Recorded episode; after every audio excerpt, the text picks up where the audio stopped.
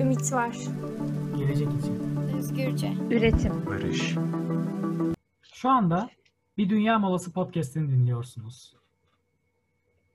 Bu podcast, Akasis ve Dolmuş Dergi işbirliğinin ortak bir ürünüdür. Hepiniz Bir Dünya Malası Podcast serisine hoş geldiniz. Ben Dolmuş Dergi'den Deniz Baran. Ben Akasis'ten Kübra. Ben Dolmuş Dergi'den Gonca. Ben Dolmuş Dergi'den Berk. Bugün sizlerle sürdürülebilir kalkınma hedeflerinden birincisi olan yoksulluğa son hakkında konuşacağız. Yoksulluğa son sizce neden önemli? Çünkü aslında bugün günümüzde dünyanın genelinde istatistiklere göre 800 milyondan fazla insan günde 1.25 ABD dolarından daha az gelirle geçinmeye çalışıyor. Ve aslında baktığımızda yoksulluk kavramı yalnızca maddi bir değerden daha çok bugün sahip olamadığımız pek çok altyapı problemi veyahut da niteliksel problemlerin de temelinde yatan bir şey. Dolayısıyla aslında bütün dünya olarak yine çözmemiz gereken sorunlardan bir tanesi haline gelmiş durumda. Bugün pek çok insan yeterli gıdaya, temiz içme suyuna, sıhhi koşullara erişemiyorsa bu bizim de problemimiz olmalı. Yoksa bunları aşamıyor olacağız. İstatistiklere baktığımızda şunu da görüyoruz aslında. 1990 yılından 2015 yılına kadar yoksulluğa sonunda önemli bir aşama kat etmişiz. 1990 yılında 1.9 milyar olan bu yoksulluk sınırı günümüzde 836 milyon inmiş yoksul insan sayısı. Şu anda da baktığımızda günde 1.9 ABD dolarının altında yaşayan bir sürü insan var. Yani bu yüzden bu podcast serimizde bunlara da değineceğiz biraz. Ve yoksulluğa sonun biraz önce Kübra'nın da bahsettiği gibi sadece o parasızlıktan olmadığına değineceğiz. Belki de herkesin kaçırdığı nokta ve aslında ana hedeflerimizden bir tanesi de o olacak. Öte yandan aşırı yoksulluk içinde olan insanlar da var ve bunların %80'ini büyük çoğunluğu desek Güney Asya ve Sahraaltı Afrika gibi diğer bölgelerde yaşamaktadır. Ve bu bölgelerde yoksulluktan dolayı kaynaklanan ilerleme de sınırlı kalmıştır. Bunlara mesela değineceğiz. Aynı şekilde bu bölgedeki yoksulluk, yani ilk ana maddeyi tamamlayamadıkları için, ana ihtiyacı karşılayamadıkları için insanların neden geri kaldıkları üzerine de değineceğiz. Aslında bu noktada Berk çok doğru bir noktaya değindi. Çünkü yoksulluk her yerde var olduğu gibi özellikle belli başlı bölgelerde daha çok yayılmış durumda. Mesela Çin, Hindistan gibi ülkelerde nüfustan dolayı hızlı bir ekonomik büyüme var olsa da bu insanları işsizlikten kurtarsa da ilerlemenin çok dengesiz olduğu gözlemleniyor. Yani bir noktada bugün biz işsizlik problemi, genç işsizliği gibi noktalara da değinmeye çalışıyor olacağız. Ve aslında Kübra'ya şunu da eklemek istiyorum. Bu sürdürülebilir kalkınma hedeflerindeki ana noktamız aslında o sürdürülebilir olması ve yoksulluğa sonunda bu sürdürülebilirliği sağlamak için çok önemli bir yere sahip olduğunu düşünüyorum.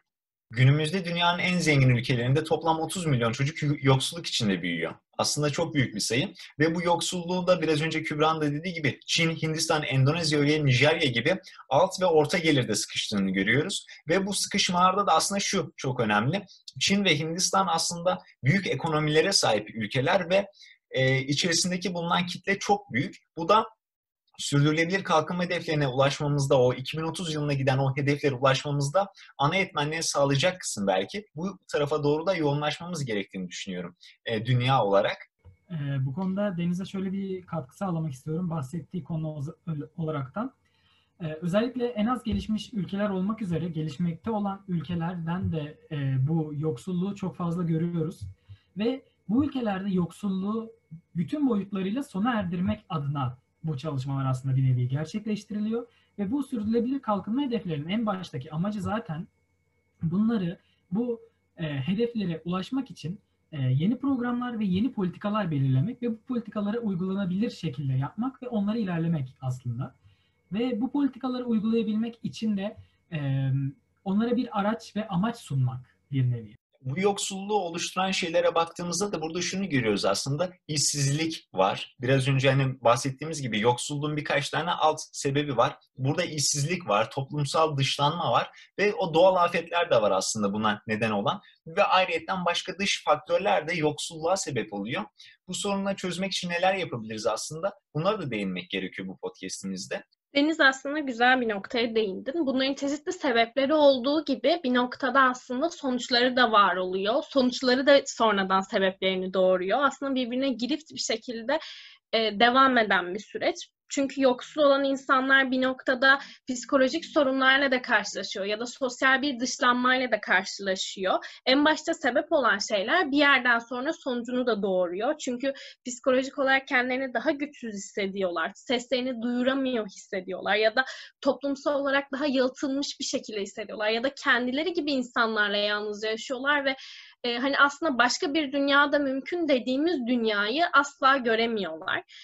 Bugün İstanbul'da dahi yaşayan bir insan semtler arasında ciddi farklılıklar görebiliyor. Ben buradan Fatih'in çok daha farklı bir mahallesine gittiğimde insanların yaşamlarına şaşırabiliyorum ve aslında biz bu insanlarla aynı şehri paylaşıyoruz ve ben aynı şehri paylaştığım insanlara yabancı bir hayatı yaşıyorum. Bazen onların en ufak bilincinde dahi olamıyorum. Bence aslında bu bilince dahi varamayışımızın bir noktada sebebi bugün sonsuz bir tüketimde olup aslında üretimimizin tüketimler çok daha az oluşundan kaynaklı. Geçmişte insanlar yine bir şeyleri tüketiyorlardı ama aktif olarak bir üretim halindelerdi ve ürettikleri şeyleri genelde tüketen durumdalardı. Ama bugün bizim tüketimlerimiz de üretimlerimiz de çok farklı bir boyutta.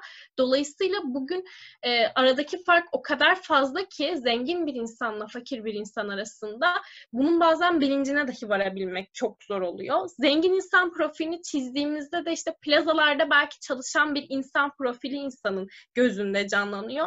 Ama artık bu insanlar da ya da çok büyük global şirketler de o global hareketleri başlatmaya başladılar neyse ki. Çünkü artık insanlarda sosyal sorumluluk hissiyatı dediğimiz bir hissiyat oluştu ve bu hissiyatı gerçekleştirebilmek için geçmişte belki zor durumda olan komşuna yardım ediyordun ama bugün dünyanın bambaşka kıtasındaki bir yere yardım edebiliyorsun. Bu da küreselleşmenin aslında getirilerinden bir tanesi. Küreselleşme belli başlı noktalarda yoksulluğu çok tetikliyor ama belli başlı noktalarda da sosyal sorumlulukta ben bambaşka bir kıtaya dahi yardım edebiliyorum. Aslında problemler var olduğu gibi çözümleri de insanların elinde. Yani sebepleri, sonuçları hepsi birbirine girip şeyler. Bu yüzden de umarım ki bunları en azaltıcı şekilde politikalar, gerek şirketlerin gerek sivil toplum kuruluşlarının bu global hareketlere verdiği değer artar. Kübra'nın dediğine aynen şu şekilde katılıyorum ben de. Gelir düzeyine baktığımız zaman mesela gelir düzeyinin daha düşük olduğu yerlerde şu an güncel bir sorun olan pandeminin daha çabuk yayıldığını, daha çok insana bulaştığını ve daha çok insana etki ettiğini gördük. Fakat gelir düzeyinin daha yüksek olduğu yerlerde insanlar buna biraz daha dikkat edebildi veya daha korunabildi demek daha doğru olabilir sanırım. Bu yüzden daha az onlara gelir düzeyinin yüksek olduğu yerlerde daha yavaş yayıldığını fark ettik veya daha az vakaya rastlandığı görüldü ilk başlarda. Bu aslında şöyle de açıklanabiliyor. Yoksulluğun yüksek olduğu yerlerde, az gelişmiş ülkelerde olmak üzere bu ülkelerde şöyle bir şey karşılaşılıyor. Eğitimde, sağlıkta biraz daha geri kalınıyor. Bu yüzden de insanlar aslında sağlık dendiği zaman neler yapması gerektiğini bilemiyor. Veya eğitim olduğu zaman eğitime yeterli kadar ulaşamıyorlar. Veya teknoloji olduğu için teknolojiden geri kalıyorlar. Ve bu yüzden de aslında insanlar bir nevi daha bilinçsiz hale gelmiş oluyor. Yoksulluğun çok görüldüğü yerlerde. Burada birkaç tane ekleme yapmak istiyorum. Şöyle bir şey var. Mesela bu pandemi haritasına baktığında Ankara'da, mesela ben Sincan'da yaşıyorum ve Sincan'ın pandemi haritasına baktığımda diğer yerlere göre çok daha kırmızı olduğu gözüküyor. Bunun sebebi de aslında Berk'in dediği gibi o yoksulluğun çok olması. Çünkü insanlar bir nevi muhtaçlar. Bir şeyler para kazanmaları lazım, işe gitmeleri lazım. Hayatlarını idame ettirebilmeleri için bu yönde bir şeyler çalışmaları lazım. Bu yüzden de belki Sincan gibi ya da biraz daha çevresel ekonomik durumu düşük olan yerlerde pandemi gibi ya da daha farklı negatif durumlar daha fazla oluyor. Ve şunu da eklemek istiyorum Kübra'ya. Geçen gün hani internette görmüştüm. Bir tane kadın var, küçüklükten beri dışarı bırakılıyor ve yavaş yavaş büyüyor. Yoksul oldukları için kadın çorap satıyor, bir şeyler satıyor. Hani kendi geçimini sağlamaya çalışıyor ama tabii ki bunu yaparken de dışarıdan kadın olduğu için buna cinsel istismarlar oluyor. Yani yoksulluk ne kadar artarsa aslında yoksulluğa sonun en önemli politikası da belki bu olması lazım. Yoksulluğa son tabii ki ekonomik olarak da var ama ekonominin yanında belki de en önemli olanlardan, etmenlerden birisi de şu cinsellik kısmında. Çünkü gerçekten yoksulluğa son olursa bu politika uygulanırsa o cinsellik kısmına da insanlarımız daha bilinçli hale geleceğini düşünüyorum. Hem sağlık olarak hem cinsiyet olarak daha bilinçli olabilir insanlar. Aslında bu noktaya kadar bizler kendi yoksulluk kavramlarımız ve yoksulluğa bakış açımıza göre konuştuk ama bunun globaldeki tanımları neler ve aslında bizim yoksulluk kavramımız bunlardan hangisine giriyor? Belki de bunu birazcık üzerine düşünmeliyiz. Çünkü baktığımızda herkes kendi yaşantısına göre bir yoksulluk kavramını çiziyor. Bu yüzden de aslında literatüre birazcık bakındığımızda 3 çeşit yoksulluğun var olduğunu görüyoruz genel kapsamda. Bunlardan ilki mutlak yoksulluk dediğimiz yoksulluk.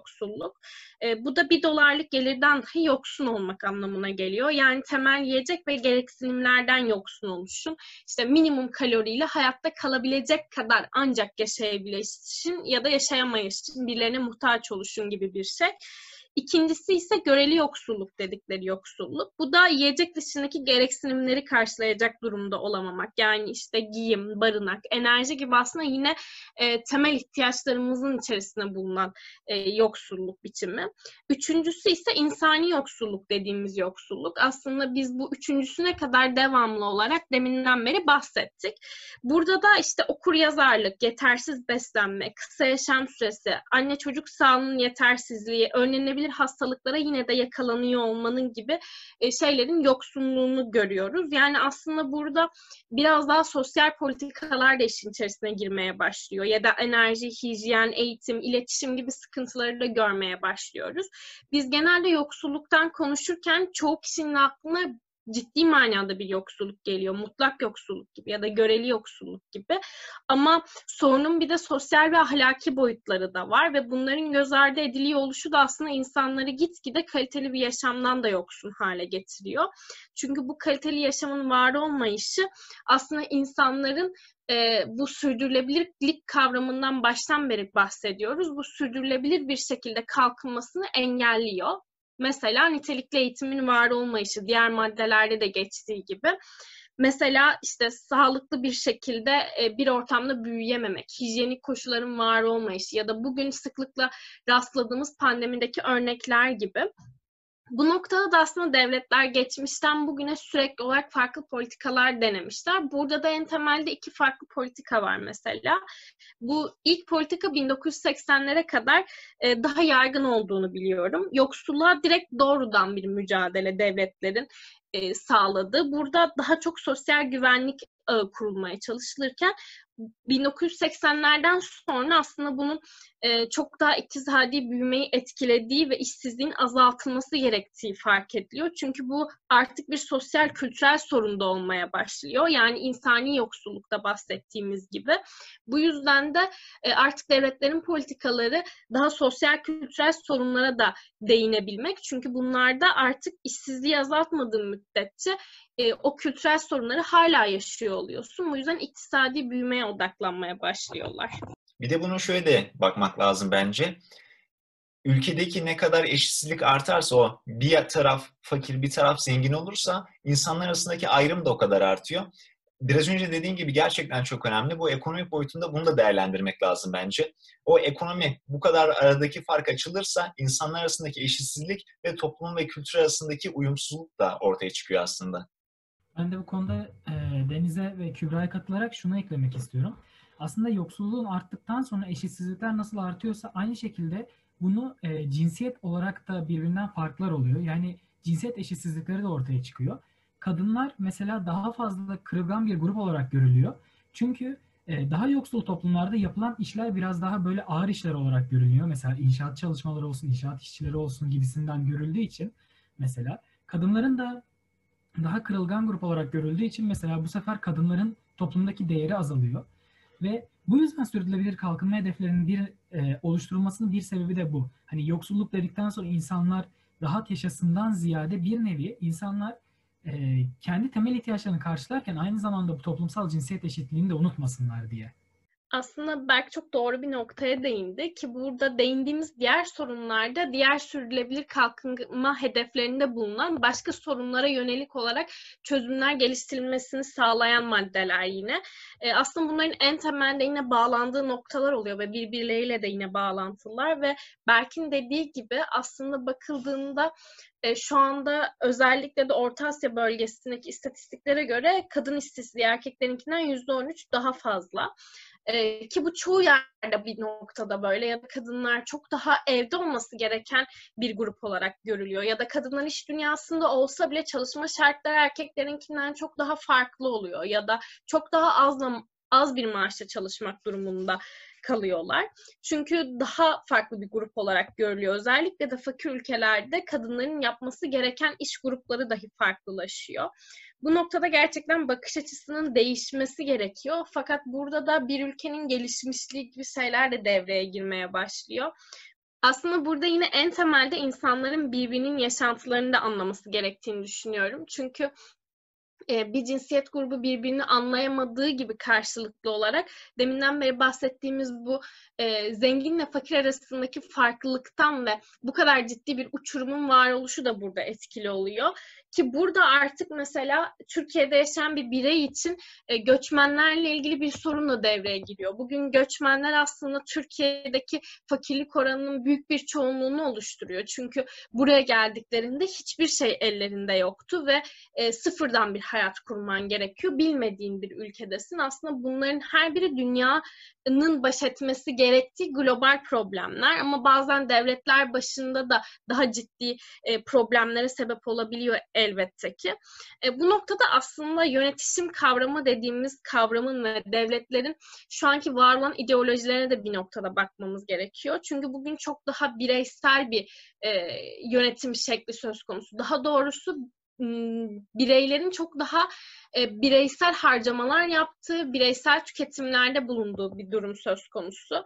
Burada birazcık geçmişe gittiğimizde aslında çok daha komünel yaşamın övüldüğünü ve insanların özel mülkiyet var olmadığı için birlikte kazandığı, birlikte harcadığı bir yaşantının var olduğunu görüyoruz. Bunu özellikle de Thomas More'un Ütopyası'nı okuyanlar kesinlikle dediklerimi anlayacaktır. Orada Thomas More'un genel anlamda bakış açısı insanların çok daha mutluluğu da kazancı da yaşantıyı da birlikte paylaşarak yapması gerektiğine dair, ama bugünkü ideolojilerde ve bugünkü yönetim biçimlerinde insanlar çok daha bireysel kazançlara odaklanıyorlar. Çünkü aslında sistem bir noktada bunu itiyor bize. Bugün bir insanı sosyal sorumluluğa ya da gönüllü olarak bir şey yapmaya itmek bile zor olabiliyor. O yüzden de bugün komünel yaşam dediğimiz şey zaten mümkün olmadığı gibi gerçekten birilerine yardım etme bilincini ya da bu dünyada tek başına değilsin ya da farklı gruplar var diyebilmek bilincini bile aşılamak zor olabiliyor. Bu yüzden de en temelde belki de başka yaşantıların var olduğunu da kavrayabilmek gereklidir. Çünkü aynı şehirde bile gerçekten birbirinden çok daha farklı ekonomik gruplardaki insanlar çok daha farklı hayatları yaşıyor ve aslında belki de yan yana mahallelerde yaşıyorlar, yan yana semtlerde yaşıyorlar, aynı yollardan geçiyorlar ama bambaşka şekillerde geçiyorlar. Burada Kübra'ya şöyle bir katkı sağlamak istiyorum. Mesela bunu gerçekten haklı olarak şunu söyledi. Önceden mesela insanlar daha çok hani benim olarak çalışmıyordu da bizim için çalışıyordu bir nevi. Mesela bunu eskiden çok daha iyi duyabiliriz, çok daha iyi görebilirdik eskilerden. Köy ortamında mesela insanlar çalışırken benim için çalışmıyordu. Önceden bir misafir kültürü vardı, bir komşuluk kültürü vardı mesela. İnsanlar kapısını açmaktan çekinmiyordu, insanlar yemeğini paylaşmaktan çekinmiyordu. Bunlar aslında biraz daha gelişen, daha doğrusu bize göre gelişen dediğimiz kısımlarda bir nevi toplumun gerilemeye neden olduğu kısımlardan biriydi. Aslında bir nevi buraya bu denli gelmesinin nedenlerinden biri de biraz gelir açıklığının farklılığından oluyor. Aslında gelirlerin farklılığından, açıklığından meydana geldiğini düşünüyorum. Böyle olduğu için insanlar aslında bir nevi kendilerine para her şeydir şeyini benimsediler ve bu yüzden insanlar daha çok ben merkezciliğe döndüler. En büyük, şu an belki de yoksulluğun en büyük sebeplerinden birine çok güzel bir örnek verdi. Thomas More'un Ütopyası'nda da bundan çok güzel bahsedilmişti. Ben burada şunu eklemek istiyorum. Şu an gerçekten bir sınıfsal bir fark var aslında. Ama bunu bence biraz önce de bahsettiğimiz gibi o imece kültürüyle yenebiliriz diye düşünüyorum. Aslında bizim kültürümüzde bunun var olduğunu söylüyorlar, imece kültürünün, ama aslında yok. Ama ben buradan şöyle bir örnek vermek istiyorum. Şerif Kaynar'ın Başarı'nın 12 sihirli anahtarı diye bir tane TEDx videosu var. Ve burada 11. maddede şunu demişti, cömert olmak. Gerçekten cömert olmak çok önemli. Bir takım oyunu oynamak lazım ve bu takım oyununda belki ilk başta kendi hakkınızdan biraz vazgeçeceksiniz. Ama ondan sonra şunu göreceksiniz ki o hakkınızın çok daha fazlasını kazanacaksınız. Yani aslında imece usulüyle çalışırsak şu an yaptığımızın çok daha fazlasını yapacağız ve insanlarımız bunu hani biraz daha kötü bir şey olarak görseler de ya da kendilerinden bir şey eksildiğini düşünseler de geniş anlamda baktığımızda kazandıklarını görecekler aslında. Ve bunu yaparsak hem dünyanın hem ülkemizin ilerleyeceğini de düşünüyorum açıkçası. Belki bu durumla yüzleşmek istemediğimiz için de böyle olabilir. İnsanlar gerçekten yüzleşmiyorlar ve birilerine bir suç atmaya çalışıyorlar. Eğer bu durumla da yüzleşirsek imece kültürünü kendi ülkemize, kendi hayatımıza dahil edebilirsek, biraz önce de Kübra'nın dediği gibi o yandaki komşumuzla bir arada bir şeyler üretip hem ülkemizi değiştirebiliriz hem de kendimizi değiştirebiliriz diye düşünüyorum. Aslında burada Deniz'e çok güzel bir konuya değindi. Hani aslında ilerleyeceğimiz yolu göstermiş oldu. Yani elbette bir ortada sorun var ve biz diyoruz işte bu sorun. Ama bu sorunu nasıl aşabileceğimizden bahsetmemek olmaz. Nasıl aşabileceğimizden bahsetti. Aslında biraz daha konuyu değiştirerek bahsettiğim bu cinsiyet eşitsizlikten sonra da bir konuya daha değinmek istiyorum ben. Mesela gelir düzeyinin az olduğu yerlerde şunu da fark ediyoruz. Çocuk işçi oranı gerçekten çok yüksek bir oranda çocuk işçiler. Çocukların okula gitmesi, eğitim alması, oynaması gerektiği yaşlarda bir fabrikada, bir tarlada çalışıyor. Yoksulluğun en önemli noktalarından biri oluyor. Çünkü çocuklar işçi olarak çalıştırılıyor, kadınlar daha çok güçsüz, zayıf taraf olarak görülüyor ve kırılgan taraf olarak görülüyor ve onlar daha çok evde durması gerektiğini, hizmet etmesi gerektiğini düşünülüyor. Ve çocuklara da eğitim görmesi, oynaması, gelişmesi gerektiği yaşlarda tarlalarda, fabrikalarda çalıştırılıyor. Yani hazır böyle toplumsal cinsiyet eşitsizliğine falan bahsetmişken şundan da bahsetmesek olmaz. Özellikle hani bu çocuk işçiler olsun, ondan sonra kadınlar olsun daha çok böyle kırılgan taraf olarak görüldükten sonra şöyle bir sıkıntı da doğuyor. Bu insanlar teknolojiye ulaşamadığı için biraz daha aslında toplumdan kopuk olarak yetişiyorlar. Mesela şu an bir tarlada yetişen bir çocuğa bir teknolojik aleti tanıttığınız zaman ona tuhaf gelebilir. Çünkü gerçekten bunlardan uzak yetişiyorlar. Bundan dolayı da oluşan aslında sağlık sorunlarına, en başta bahsettiğimiz sağlık sorunları oluşuyor. Gelir düzeyinin farklı olmasından dolayı kaynaklanan sorunlar burada çıkıyor. Aslında bir nevi insan haklarına da değinmiş oluyoruz bu şekilde. Aslında burada Berk çok önemli bir noktaya değindi. Çünkü yoksulluk bir yerden sonra artık kritik bir insan hakları meselesi haline geliyor.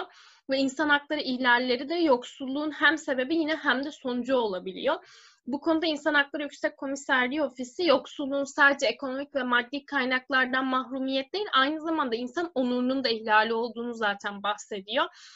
Ve hiçbir sosyal olgunun insan hakları ihlalleri bakımından yoksulluk kadar kapsamlı olmadığını, yoksulluğun sağlık, barınma, gıda ve temiz suya ulaşım ve eğitim hakları gibi temel ekonomik ve sosyal hakları ortadan kaldırma veya geçersiz kılma gibi şeylere sebep olduğundan bahsediyor. Bunların da işte içerisinde yine hem adil yargılanma, siyasi katılım ve kişinin güvenliği gibi medeni ve siyasal haklar için de geçerli olduğundan bahsediyorlar aynı şekilde. Aslında belli bir noktadan sonra bu gerçekten insanların temel hak ve özgürlüklerini de elinden alan gerçekten kalitesiz bir yaşantı haline getiriyor. Çünkü insanlar en temelde gerçekten temel gereksinimlerini karşılayamıyorken eğitim hakkı dediğimiz hakkı alamamaya başlıyor zaten. Çünkü temel gereksinimlerinden yoksun bir insan için öncelikler de değişir hale geliyor. Bugün bizim sahip olduğumuz pek çok şeye ve bunlar doğal gelirken bizlere onlar için bir lüks haline gelebiliyor ve bunun böyle oluşu dahi çok korkutucu bir şey. Ve ben bunlardan bahsederken aklıma gerçekten çok acı gerçekler geliyor. Çünkü biz bugün gerçekten en baştan beri değindiğim bir nokta, İstanbul'da yaşarken dahi büyük bir şehirde bu şehrin Balat'ı olduğunu, Balat'ın köhne mahalleleri olduğunu ve buradaki çocukların eğitimde bile okulda eksiklikler yaşayabildiğini veyahut da gerçekten aile yaşantısının çok daha farklı olduğunu, ailesinin saatler boyunca ama geceleri dahi çalışmak durumunda olduğunu ve bu çocukların belki de doğru bir aile ortamında dahi yetişemediğini unutuyoruz. Çünkü bizler bunlara sahibiz. değiliz ve sahip olduğumuz şeyler bizlere çok doğal geldiği için bunların pek çoğuna sahip olmayan kişilerin hayatından çok uzaktayız. Halbuki bunlar aynı şehrin içerisinde yaşayan insanlar içerisinde bile geçiyor. Ya da sokaktan geçerken yanınızdaki bir dilenci sizin için artık çok doğal bir şey ama onun burada dilencilik doğru bir şey demek değil tabii ki bahsettiğim ama onun yaşantısını asla bilmiyoruz. Artık yanından geçtiğimiz çok doğal bir şey ve aslında bunların sayısı çok çok fazla. Veya bugün pek çok insan hiç yapmayı istemediği işlerde çalışıyor. Kim gerçekten hamal olmak ister? Kim gerçekten sürekli tarım işçisi olmak ister? Ya da acaba her baba çocuğunu 8 yaşındayken çalıştırmayı istiyor mu? Yoksa bunu gerçekten sistem mi ona itiyor? Bu doğru bir şey değil yine de yaptığı. Belki sistem ona bunu itse de. Ama belki de gerçekten elindeki şartlar farklı olsa o da bunu yapmayacaktı. Çünkü kimse bu kadar konforsuz hayat biçimlerinde yaşıyor olmayı istemez bir noktada. Ama bu belki de bizi yine dönüp dolaştırıp en temelde bugünkü ideolojik duruşlara getiriyor. Bu noktada herkesin okumasını önerebileceğim bir kitap da Wallerstein'in Tarihsel Kapitalizm ve Kapitalist Uygarlık kitabı. Hem kapitalizmin geçmişine hem bugününe hem de geleceğine gerçekten güzel odaklanan bir kitap ve aslında çevremizde de kendi yaşantımızda da bu ideolojilerin bizim hayatımızın ne kadar temelinde olduğunu bizlere gösteriyor. Bugün global bir sürü marka var. Bugün bir sürü global markadan giyiniyoruz ve herkesin üzerinde aynı şeyler var. Ama bugün hala 10 yıldır, 15 yıldır aldığı kıyafeti giyinen insanlar da var. Ona 1000 kere yama yapan insanlar da var. Biz keyfi bir şey için sipariş verebiliyorken oturup internetten internete ulaşamayan insanlar da var. Ya da bugün eğitimde biz online'a geçtik diye bunu övebiliyorken, sistemler kurabiliyorken bugün pek çok çocuk EBA'ya erişemiyor mesela. Bu ciddi bir sorun. Bugün Anadolu'da bir sürü çocuğun bilgisayarı yok. Evde erişebileceği herhangi bir teknolojik aygıt yok internete girebilmek için. Aslında böyle bir yaşantı da var ama ben evdeyken diyebiliyorum ki aslında online eğitimin iyi yanları da varmış. O zaman ben de şuna şöyle bir şey eklemek istiyorum. Mesela çok güzel bir noktaya değindin. Hani biz online eğitime evet ya gerçekten online eğitimde iyi noktalar varmış. Ya online eğitimde şöyle güzelmiş dediğimiz noktalar oluyor. Ama buna ulaşamayan çocukların başına gelenleri de duyuyoruz. Ya bizim sadece duyduğumuz çok küçük bir kısım oluyor ama mesela interneti aramak için dağlarda gezen çocukları gördük. Veya interneti çekebilsin diye çatıya çıkıp çatıdan düşen çocukları gördük. Yani bu aslında gerçekten biz her ne kadar ya online eğitim evet güzelmiş falan gibisinden bu noktalara değinsek de ya da ya online eğitimde internetim işte çok iyi değil, biraz hocanın sesi takılıyor desek de daha buna ulaşamayan insanlar bile var. Açıkçası benim de ekleyeceğim bir şey var. Çünkü biraz önce de bahsetmiştim, ben Sincan'da yaşıyorum. Sincan diğer semtlere göre biraz daha fakir insanların bulunduğu bir yer. Ve bizim karşı binadaki komşumuz 6 tane çocukları var. Yani belki çocuk sayısı fazla olabilir ama orası bizim bir ilgilendiğimiz bir konu değil. Ama 6 çocuktan 2 tanesi daha 2-3 yaşlarında belki de ya da hani 2-3 yaşın altındaki çocuklar. Diğer 4 çocuk çalışıyor ve bunlarda hani 10 yaşında olan da var, 13 yaşında olan da var, 20 yaşında olan da var, 22 yaşında olan da var. Anne çalışıyor, baba çalışıyor. Hani bu insanlar neden bizim yaptığımız gibi şeyleri yapmasınlar? Neden bilgisayara girip oyun oynamasınlar? Neden internette EBA'yı izleyip ya da okulunun internetin ya da okulunun derslerini izleyip eğitim almasınlar? Aslında belki de en büyük problemlerden birisi bu olduğunu düşünüyorum. İnsanlar kendi yapmak istedikleri şeyleri değil de onlara zorunlu olarak kılınan şeyleri yapıyorlar. Bu da belki de bizim en hüzünlendiğimiz şey ama tabii ki problemleri hepimiz görüyoruz. Burada bir Kızılay'a gitsem ya da İstanbul'da bir yere gitsek orada dilenen kişileri görüyoruz ya da fakir kişileri görüyoruz. Yeri geliyor mültecileri görüyoruz. Ama bence bizim burada artık bu konuya da geçmemiz lazım bence. Neden böyle bir şey var ve biz bunu nasıl bir şekilde değiştirebiliriz? Bu noktada çalışan yani yoksullukla mücadele noktasında çalışan birçok sivil toplum örgütü ve kuruluş gönüllü vesaire birçok insan var. Ancak birçoğu yoksullukla mücadeleyi sürdürülebilir değil de kısa vadede çözüm odaklı yürütüyor bu durumu. Yoksul insanlara beslenme yardımı, gıda yardımı, eğitim yardımları yapılıyor. Ama hani bu yoksullukla mücadele noktasında yeterli değil bence. Sadece yoksulluğun yani yoksul insanları bir noktada tatmin ediyor ama yoksullukla asla mücadele etmiyor. Burada Gonca'ya süper bir şekilde katılıyorum. Çünkü sivil toplum örgütleri ya da başka bir kuruluşlar o anda yoksulluğa belki bir problem, yani o probleme çözüm buluyorlar. Mesela yoksul bir kişiye atıyorum aylık 1.000 lira veriyorlar. Bunu da 5 ay yapıyorlar. Tamamen örnek veriyorum. Ama bizim bence asıl odaklanmamız gereken nokta bu değil. Bizim asıl odaklanmamız gereken nokta bunu nasıl sürdürülebilir yaparız. Bir de bir hikaye vardı ya hani bana balık verme, bana balık tutmayı öğret diye. Bence bu çok doğru. Eğer balık tutmayı öğretirsek onu sürdürülebilir kılarız ve bizim de geleceğimizi iyi yapacak şeylerin bu olduğunu düşünüyorum. Kesinlikle öyle. Yani hani en büyük sorunlarımızdan biri şu. Biz diyoruz ki biz bu insanı bir ay nasıl geçindirebiliriz veya bir ay nasıl mutlu edebiliriz gibisinden düşünüyoruz aslında. Yani aslında diyemiyoruz ki atıyorum 2030 yılına geldiğimiz zaman bu insan tamamen yoksulluktan nasıl kurtulur demiyoruz. En büyük sorunlarımızdan biri bu aslında. Daha ileri dönük bunu nasıl daha sürdürülebilir şekilde düşünmüyoruz. Yani mesela en büyük sorunlardan başka biri daha çevresel sorunlar da çıkıyor. Mesela gelir seviyesinin düşük olduğu yerlerde gecekonduları daha fazla görüyoruz mesela. Gecekonduların daha fazla olduğu yerlerde çevresel sorunlar da ortaya çıkıyor. Mesela bu dağlık alanlara veya şeyleri kurdukları zaman yamaçlara direkt bir gecekondu kurulduğu zaman herhangi bir toprak kayması sonucunda İnsanların gerçekten evlerinden olduklarını da görüyoruz. Bu sorunlar elbette var. Biz bunu düşünürken uzun süreli düşünmeliyiz. Bu küresel amaçların aslında bir bulunma sebebi de bu. 2030 yılına gelindiği zaman biz bunları en aza indirebilmeliyiz. Yani çevresel sorunları kaldırmak için artık gecekonduların olmaması gerektiğini düşünmeliyiz. Mesela bu insan gelir düzeyinin yükselmesi ve ekonomik sorunu yaşamaması gerektiğini düşünmeliyiz. Burada kesinlikle sana katılıyorum Berk.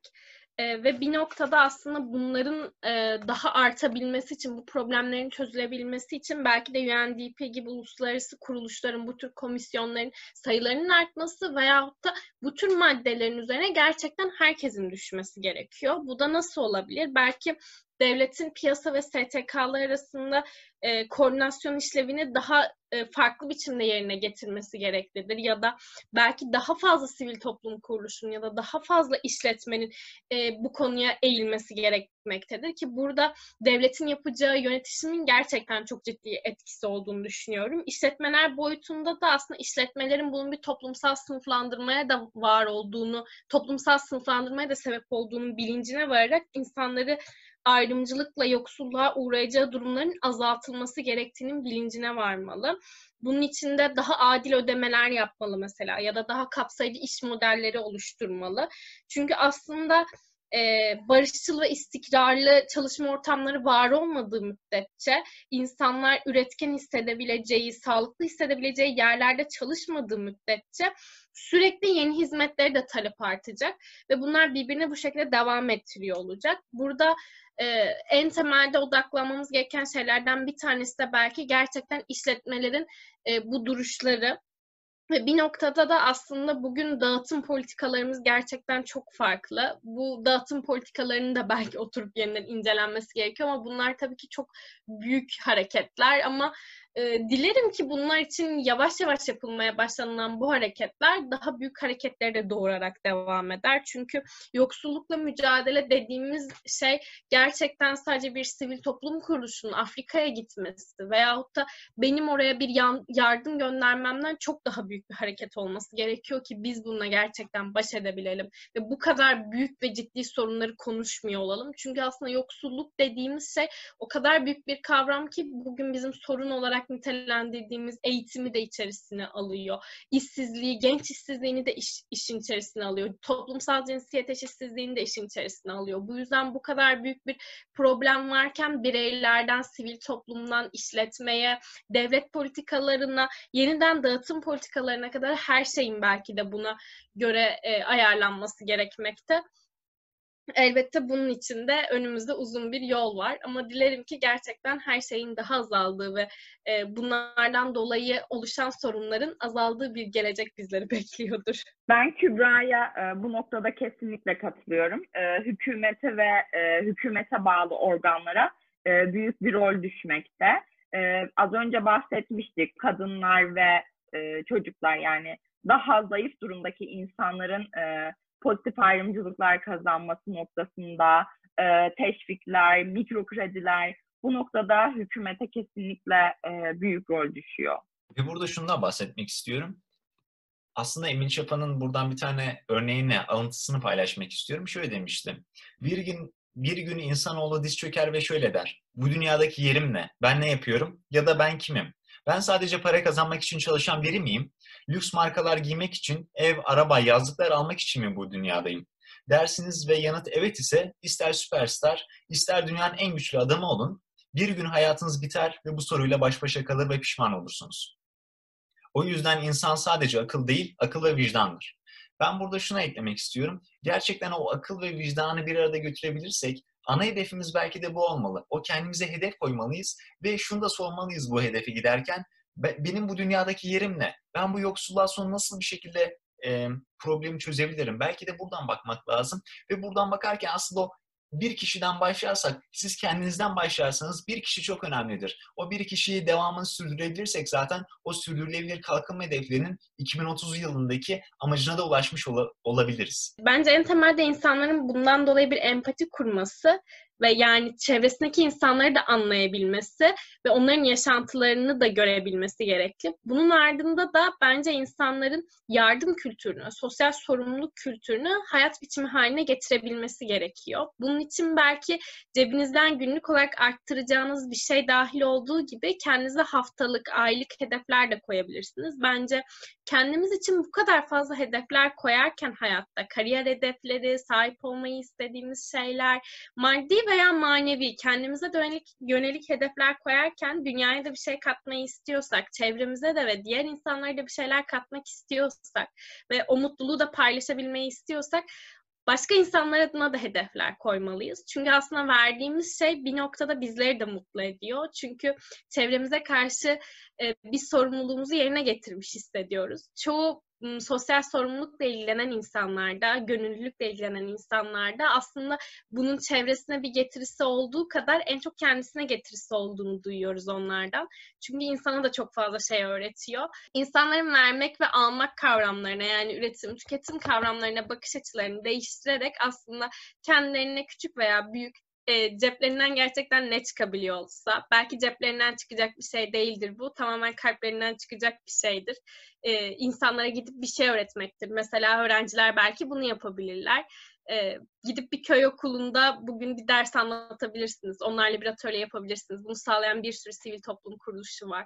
Veyahut da gidip onlarla bir oyun düzenleyebilirsiniz. Bunu İstanbul'da dahi yapabileceğiniz bir sürü mahalle var.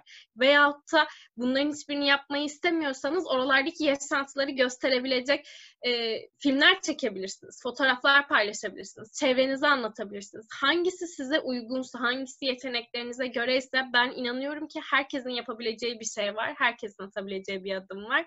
O yüzden o adımları atmaya başlayalım. Aktif olalım, gönüllü olalım, sosyal sorumluluğa önem verelim.